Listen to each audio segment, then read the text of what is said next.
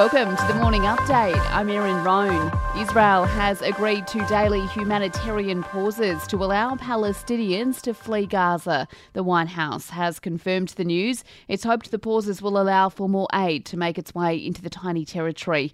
UN aid Chief Martin Griffiths still pushing for a complete ceasefire, though. War indeed is a virus that always wants to expand. And the current conflict is a wildfire that could consume the region, that could spread and that we will think these have been the good days when we see what may happen tomorrow. Optus is offering customers affected by Wednesday's nationwide outage a free data top up. They'll get 200 gigabytes of extra data, with the telco saying it's of much greater value than a refund.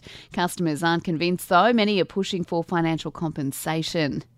The Prime Minister is set to make a big announcement on climate change. Anthony Albanese is in the Cook Islands with global warming front and centre of discussions there. Talks continue today before he flies home.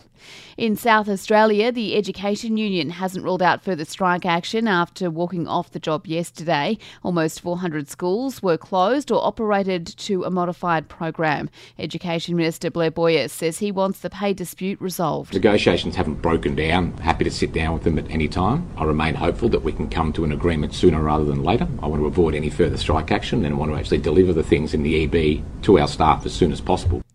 And it's lights, camera, and action again in Hollywood with the actors' strike finally ending after 118 days. A tentative deal worth $1.5 billion has been reached. It includes better pay and protections for writers. Sport and entertainment is up next.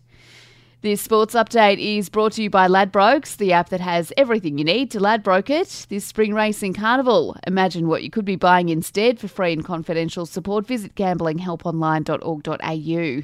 At the Men's Cricket One Day World Cup, New Zealand are celebrating with a five wicket win over Sri Lanka, while in the Women's Big Bash, the Perth Scorchers took a 39 run win over the Brisbane Heat.